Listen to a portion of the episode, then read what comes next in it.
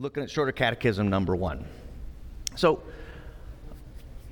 as we jump into this, um, you know, as Protestants, uh, sometimes we feel uncomfortable.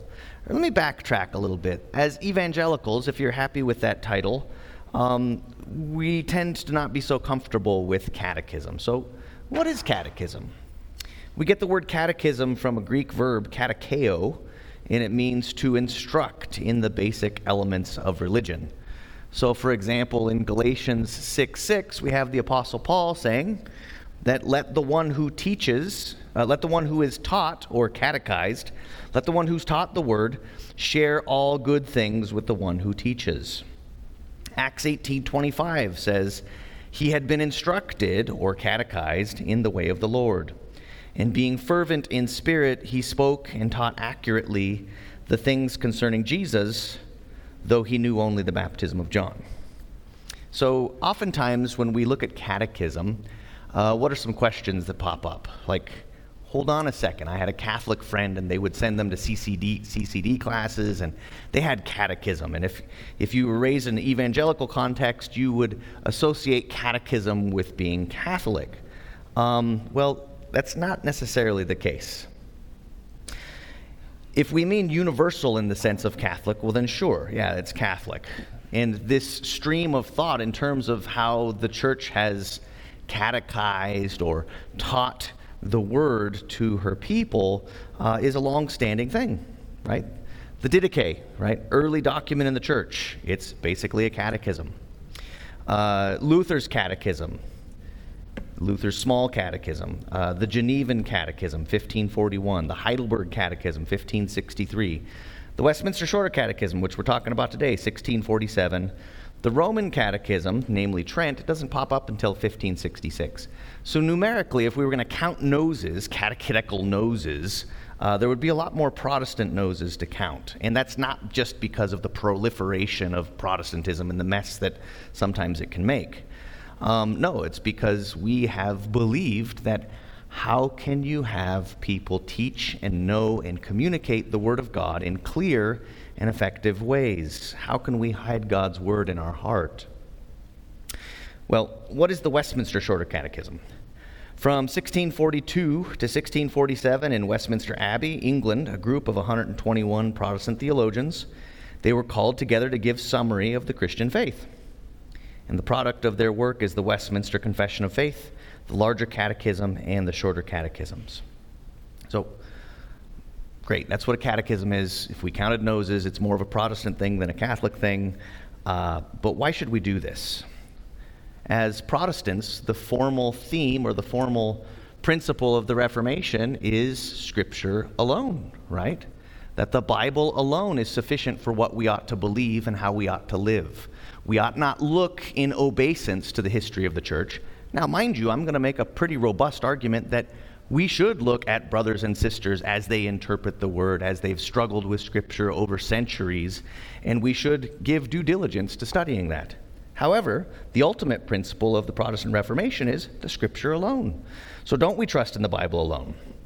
Well, we make categories here. We say that, you know, Scripture is our primary authority right? When the rubber meets the road, the question is what does Holy Writ teach?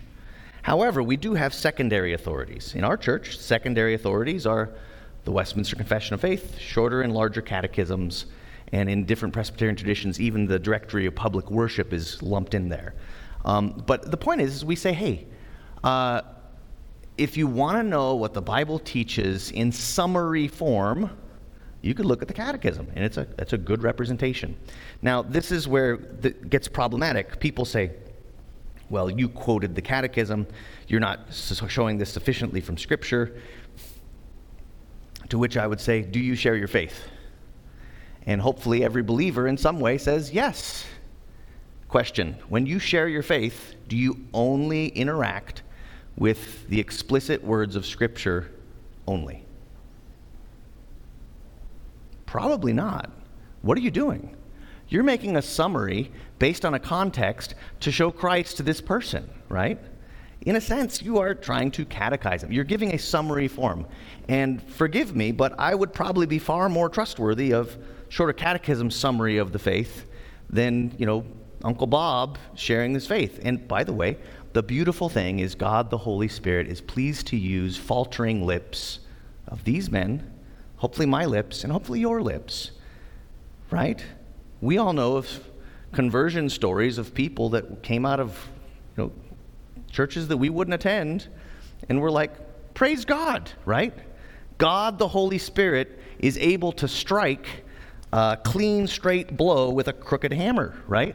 And that's just the fact of the matter. So let's not get too hung up on, well, it's the Bible alone, right? We all believe in some form that summary forms of representation of biblical truth is essential. But the question is, is, is it biblical? So we're a confessional church. Uh, and ultimately, if you're not familiar, uh, you know, our confession of faith and our catechisms, these are not ultimate, right?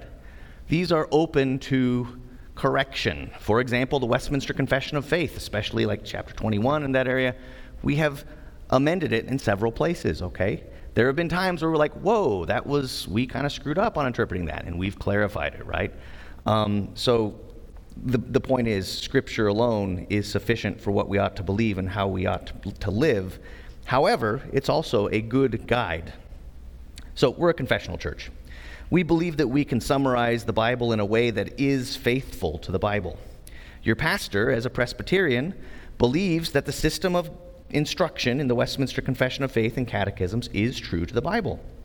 Before anybody can become an ordained deacon, an elder, or a pastor in this church or our denomination, they must subscribe to their secondary standards. They must say, I believe that what this teaches is consonant with the Word of God. Now, think about this. What's the alternative? And this sounds really, you know, in American society, this sounds really like you're putting me in a box, you're putting God in a box, all that kind of stuff. Well, I don't know if you ever thought about this, but uh, think about this. Many churches and many people claim to get their teaching from the Bible alone, right? And the formal principle of the Reformation has been taken and run with in the American experiment in particular, right? The proliferation of every kind of sect, right? People take Luther's idea of the priesthood of all believers, the biblical idea of priesthood of all believers, and they take that to mean that you can cook up your own religion, which America has done quite well. So, all that to say is, it's entirely possible for people's interpretation of the Bibles to be very different, and the issue is, is they can't all be right. As a confessional church, we read the Bible in a community. We recognize that we're not the first people to read the Bible we recognize that we're sinful and sometimes misunderstand God's word.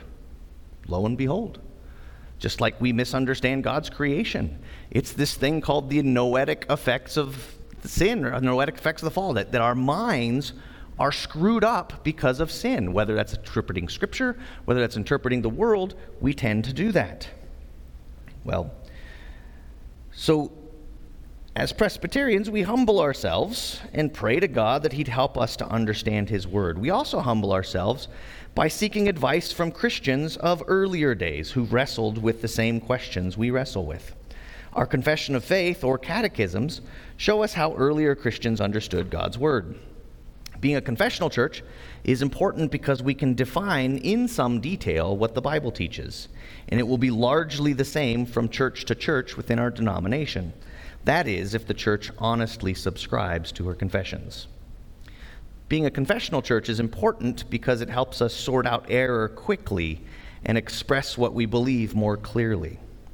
Being a confessional church guarantees freedom for its members and aids the unity of all believers because it tends to avoid the narrow views of individuals. For example, what is essential is clearly spelled out the Trinity, you're saved by grace, etc. Well, on the other hand, we have categories that we called adiaphora, and I think it was Melanchthon or Luther who came up this term. It's the idea that there are these things that are non essential to the faith. Hey, Scripture doesn't talk anything about not eating meat on Fridays, but if you want to do that, brother, and your conscience is bound by that, knock yourself out. Just don't tell me I can't enjoy my Western bacon cheeseburger on Fridays or any other day. Okay, um, but that's adiaphora, right? These are non essential things, and, and there's leeway in those things. So, for example, views on the millennium would be another example, something that's non essential and much freedom is permitted in our tradition. For example, if you want to be a minister in the Presbyterian Church, the United uh, Presbyterian Church in America, uh, you know, we're not going to say, I'm sorry, you're amillennial, post-millennial, postmillennial, premillennial. We're not going to say that, right? There might be significant questions concerning how you get there and how you interpret Scripture and how you handle Scripture, but strictly speaking, we're not going to be like, I'm sorry, you're premillennial, get out. Um, no. Therefore, we believe that the Catechism is a helpful summary of what the Bible teaches. Now, unlike the Bible, it's possibly wrong, okay? As with all teaching we read or hear, we need to check what it teaches with the Bible. So we're going to go ahead and check out Paul here. By the way, I've published all these. Uh, there's kind of a Hebrew motif at the end here. We end up reading, you know, start on the right, read down, go left. Um, but uh, here we go. Acts 17:10, uh, and, I, and, I, want you to appreciate uh, this situation here. The brothers immediately sent Paul and Silas away by night to Berea, and when they arrived, they went into the Jewish synagogue. Now, these Jews were more noble than those in Thessalonica. They received the word with all eagerness, examining the scriptures daily to see if these things were so. So, here's Paul the Apostle, right? Sent by God, accompanied by miracles and signs and powerful teaching he's teaching authoritatively what God has given him, what God has charged him with. And these guys are like, hold on a second. We got that scroll. We're going to go check it out. That is powerful. And what do the apostles say? What does the book of Acts say? The book of Acts says, uh, well, these Jews were more noble than those in Thessalonica. So they received it, er, they received the word eagerly, but on the other hand, they're saying, is this true? Okay? And this is the pattern we should have. Note that the apostles didn't go, well, hold the phone. God directly like gave a vision to Paul and all this stuff and how dare you? None of that. None of that, okay? So testing your pastor's teaching against scripture, respectfully of course, is a virtue, right? Testing the catechism, asking questions of the text. Is this what it actually teaches? Wrestling with it. And being open to the possibility that maybe the catechism's right and my what I watched on TV might not be right. You, to be open to correction by the word and with a great cloud of witnesses. So, testing the catechism is a virtue. If it's wrong, we need to tell the church and try to have it changed. The Westminster Confession, again, for example, has been changed in a few places over the years because of its unbiblical teachings. For example, chapters 20 and 23, the civil magistrate, uh, holding people accountable for heresy, preserving the unity and peace of the church. Uh, chapter 24, marriage to the wife or husband's nearest kin. And chapter 25 used to call the Pope the Antichrist. I guess we let off on that throttle a little bit. Um,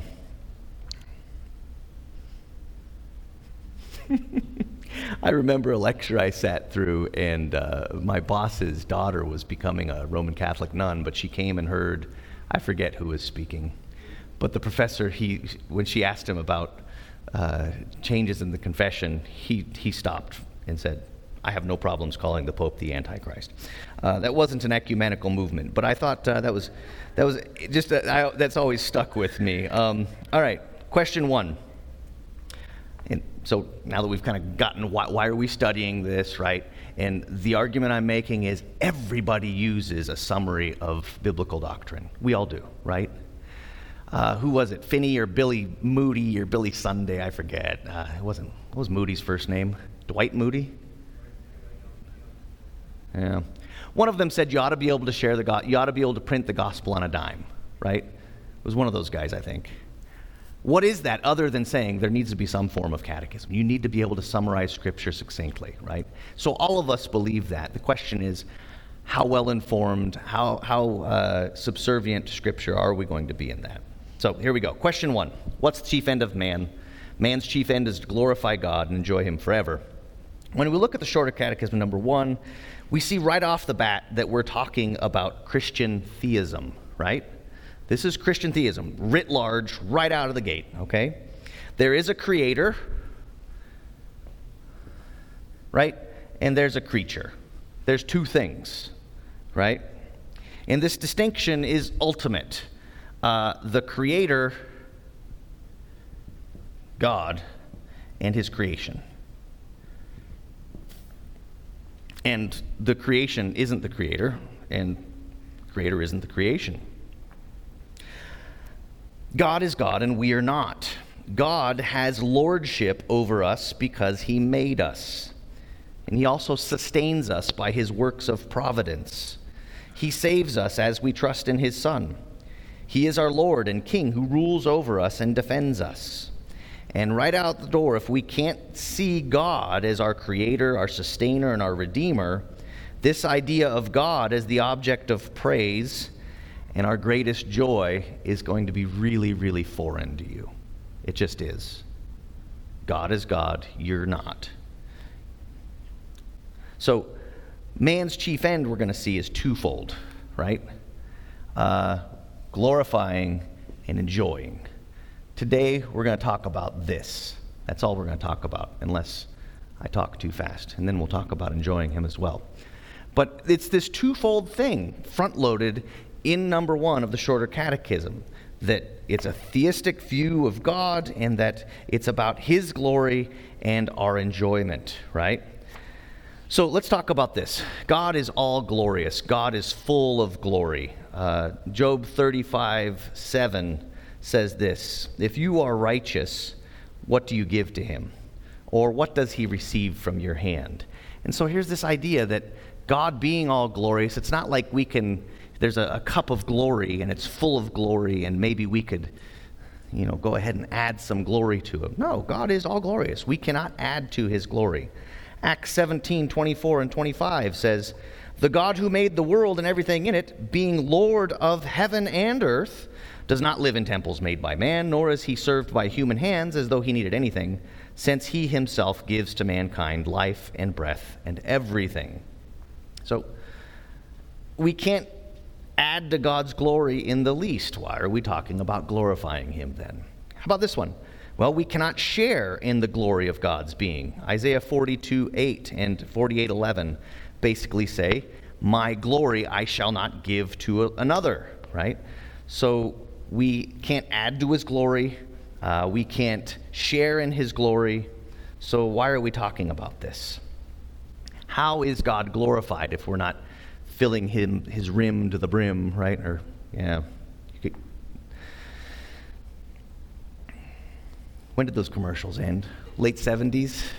I think I remember those from Grandma's house. Um, yeah, uh, it's not like we're adding to God's glory. We're not pouring more glory in there. We're not detracting glory from Him. He's not sharing His glory with another. Well, how is He glorified then?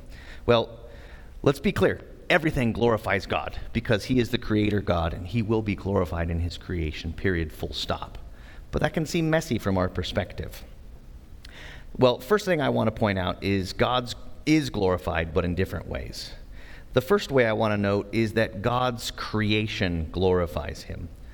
The very fact of His creation brings glory to our triune God. Psalm 19:1, right? It's the idea that, you know, the heavens declare the glory of God. That it's as though these inanimate objects in the heavens are preaching the glory of God to us. And you know this is true if you've spent a night, a dark night, with the moon's not out, maybe north of us about four hours, what is Great Basin National Park, someplace like that, right?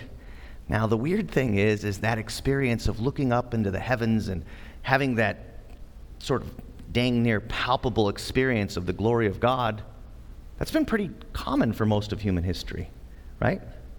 It's a little blip on the you know chronological dial of humanity for us to live in this light polluted world that we live in, you know, where you could look up and wow, right? The heavens declare the glory of God, the psalmist says. Isaiah 6 3. The holy angels, of course, saying, Holy, holy, holy is the Lord of ghosts. Lord of hosts, the whole earth is full of his glory. Uh, Calvin famously said that creation is the theater of God's glory. It's this place where God's glory is displayed everywhere. So that's the first thing, that God's creation as a whole glorifies him. Secondly, the wicked glorify God's justice, right? Proverbs 16:4 says, "The Lord has made everything for its purpose, even the wicked for the day of trouble." Exodus 14, 17. And I will harden the hearts of the Egyptians, so that they shall go in after them, and I will get glory over Pharaoh and all his host, his chariots, and his horsemen. Now, Obviously, this is not the cheerful, bring your friend to a Sunday type of passage. But the fact is, God will be glorified through his creation, he'll be glorified in judgment, and he will be glorified in those who bow the knee to King Jesus. So, lastly, we're going to look at, and that's what we're looking at today. We have a personal interest in this glory, you know, uh, giving glory to God. How do we glorify God? And certainly we do. When God creates Adam in uh, his own image as a reflection of God, Adam was to actively love God as God loves himself and to actively keep God's commandments. Adam, being made in the image of God, right? Whatever Adam is, right? Uh, Adam, in the image of God, in some way reflects God's glory. And he's to do that kind of like the sun to the moon, right? The sun is this all blazing, glorious ball of fire, right? And the moon is this mere reflector out far away. And as it receives the light from the sun, it shoots light back, and we get light on earth. And we're like, hey, wow, I can see tonight, right? Um, that is how Adam is to reflect God's glory. And this would glorify God because as God looks at his creation and sees the reflection of himself, he sees, oh, what does God say in the creation week? It is good. He sees his own nature as a in a sense, his own image being reflected.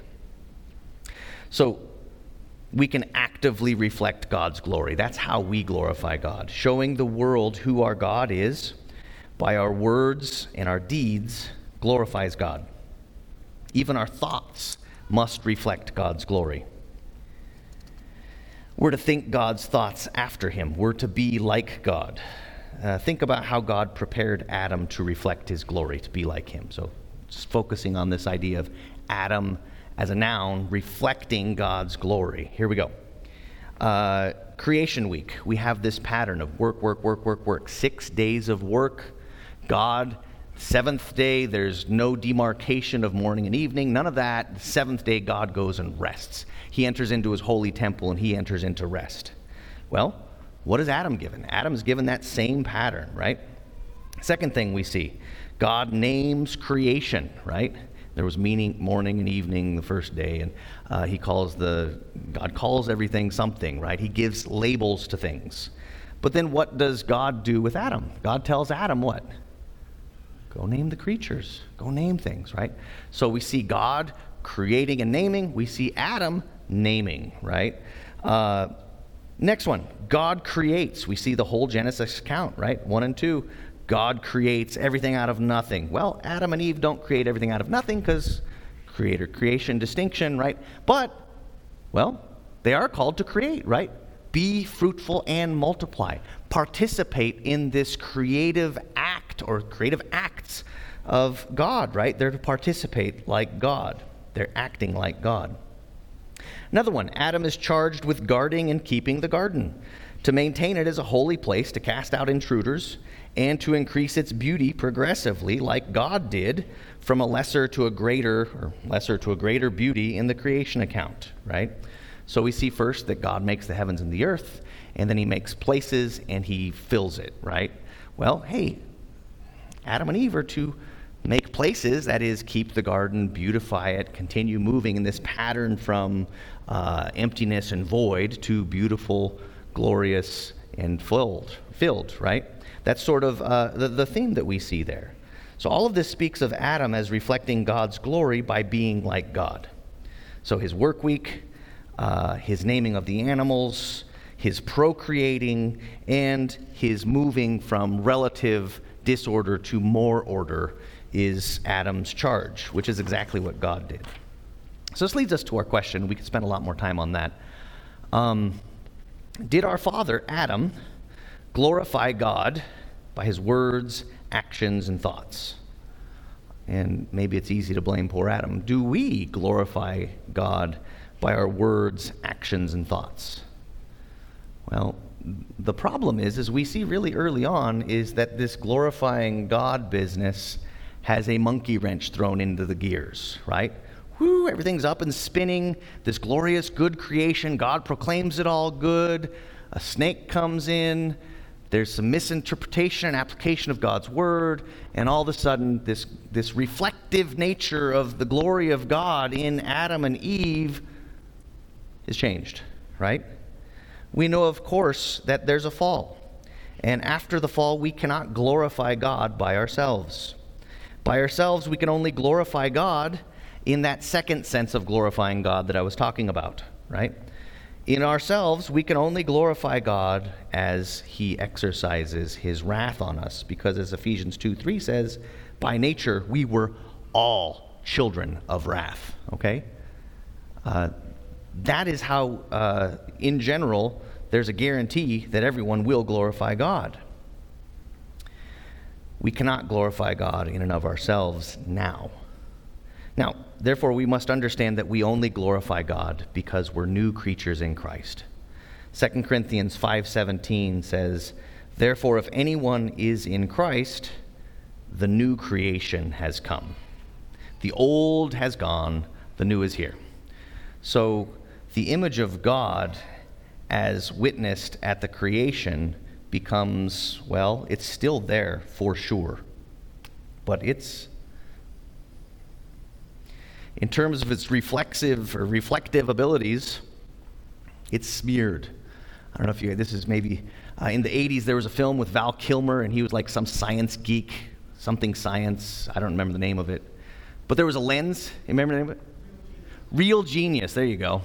There was a lens in a, uh, an experiment. They were dealing with lasers, and one of his like enemies or something came with some grease and smeared it on the lens, right?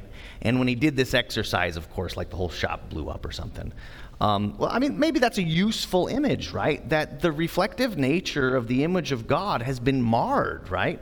Now, it, it, doesn't mean that we're not in the image of God anymore. It means, as Pastor often says, that I think he uses the graffiti or vandalism of God's shalom, right? That uh, there is a significant uh, tainting to humanity. It affects the way we think, in terms of how we interpret Scripture, in terms of how we interpret reality, in terms of how we treat each other, in terms of how we sin against our God, right? It's only as we become new creatures in Christ that the old is gone and the new is here. And as new creatures, well, pay attention to what scripture says. Colossians 3:10. As new creatures, we've been recreated in the image of Christ. As such, we've been given a new life to walk in, right? Ephesians 2 10 and 11, right? As, as Protestants, we love to quote Ephesians 2 8 through 10, right? It's by grace we've been saved. But also that we might walk in these good deeds that God has prepared beforehand. How do we walk in these good deeds? Because He's re imaged us into the image of Christ. So, as a Christian, we remember that we live to the glory of God because we're united to Christ. It's our vital union with our Savior that makes it so we live for God's glory. Never forget that. Your Christian life is not only about you and your prayers and your struggles and your occasional victories. The Christian life is about Christ. Never forget that. It's the Holy Spirit applying Christ's work to you through the Word of God as it's read and preached, and as you partake in the Lord's Supper and viscerally partake in seeing Christ crucified, seeing this is what it takes to re image you into the image of God, the very Son of God, God of God, light of light, the eternal Son of God had to uh, you know, live for you and die for you and gift you righteousness that you might glorify God. So, the Catechism here is speaking to Christians. Non Christians cannot glorify God in this reflective reality, right? In this new creation reality. No. Non Christians cannot actively glorify God. Without Christ, however, beloved, remember, we are the same as them. We're no better. We're not Christians because we're smarter it's not because somehow there was some pixie dust sprinkled upon us and we were able to take the facts of Christianity and interpret the historical record with more fidelity and therefore we're apart from them. You guys suck. We figured it out. No, there is none of that. There is none of that. The second half of the answer for question one, and to enjoy Him forever, um,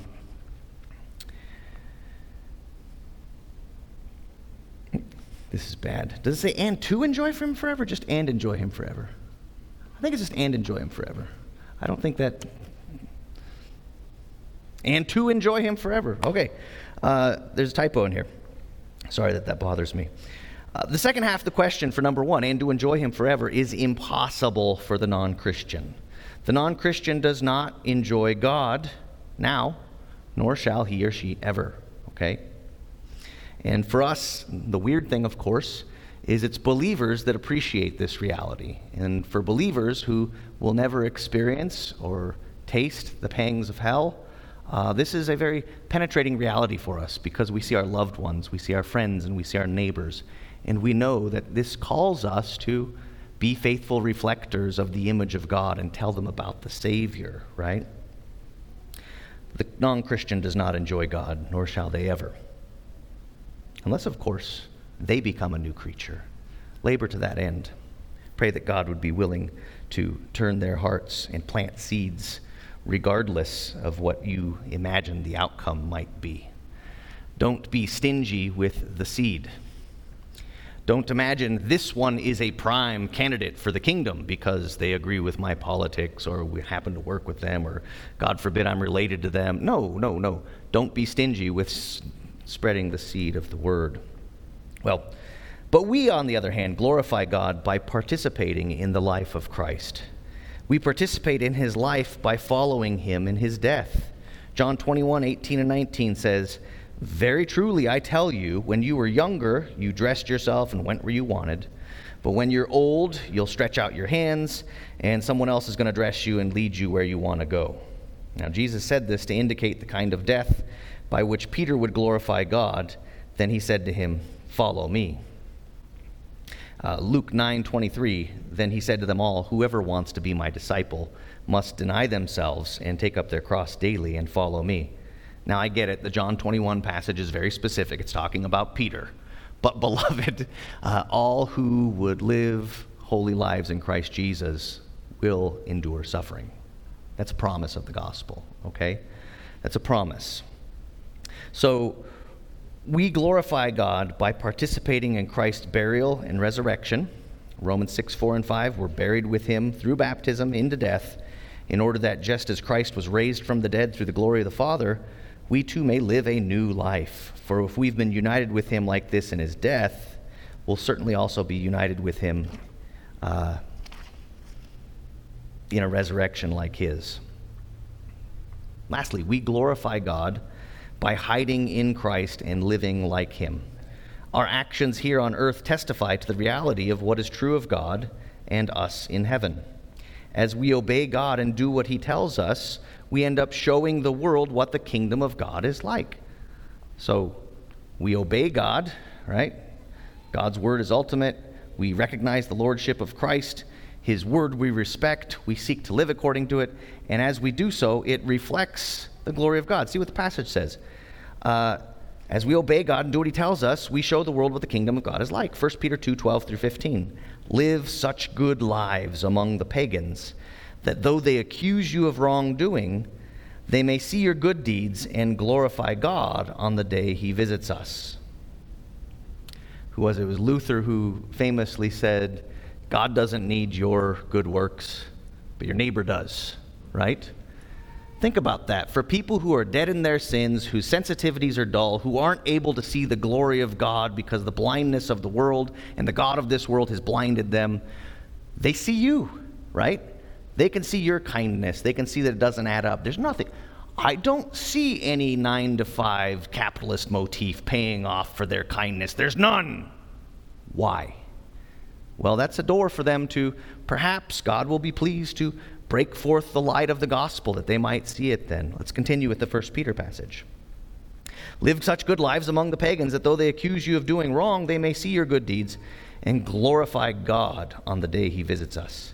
Submit yourselves for the Lord's sake to every authority, whether to the emperor as to the supreme authority, or to governors who are sent by him to punish those who, do, who do wrong and to commend those who do right.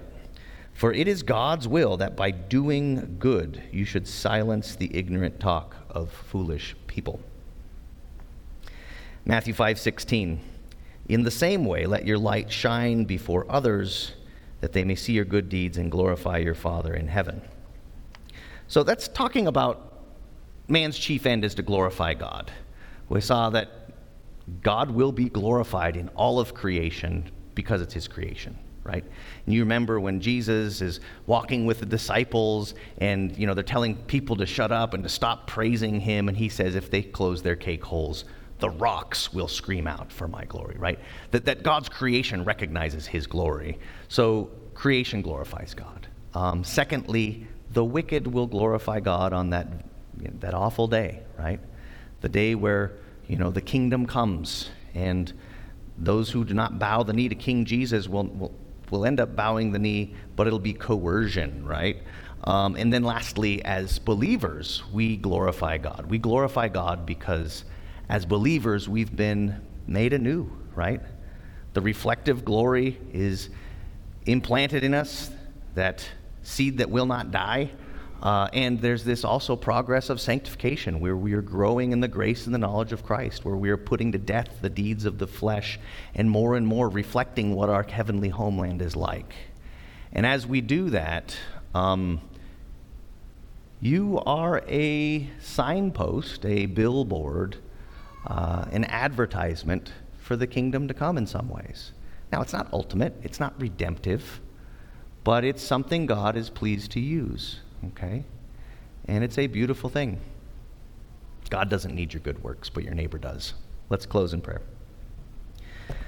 Father, we give thanks to this uh, big idea of glorifying you. Um, how we give thanks that uh, it's ultimately in glorification as we've been uh, made aright, as we become like Jesus, the second Adam, where sin will no longer be on our lips, in our hearts, in our minds. Our bodies will not grow old with decay. We know, Lord, that it's only in glorification by the effective work of the Son of Man that we glorify you. But, Father, we pray that you would bless us that we might approximate that in the way that we live, in the way that we speak, in the way that we love, here and now. Bless us now as we go forward and hear the good news of the gospel preached and participate in the word and sacrament. We pray in Jesus' name. Amen.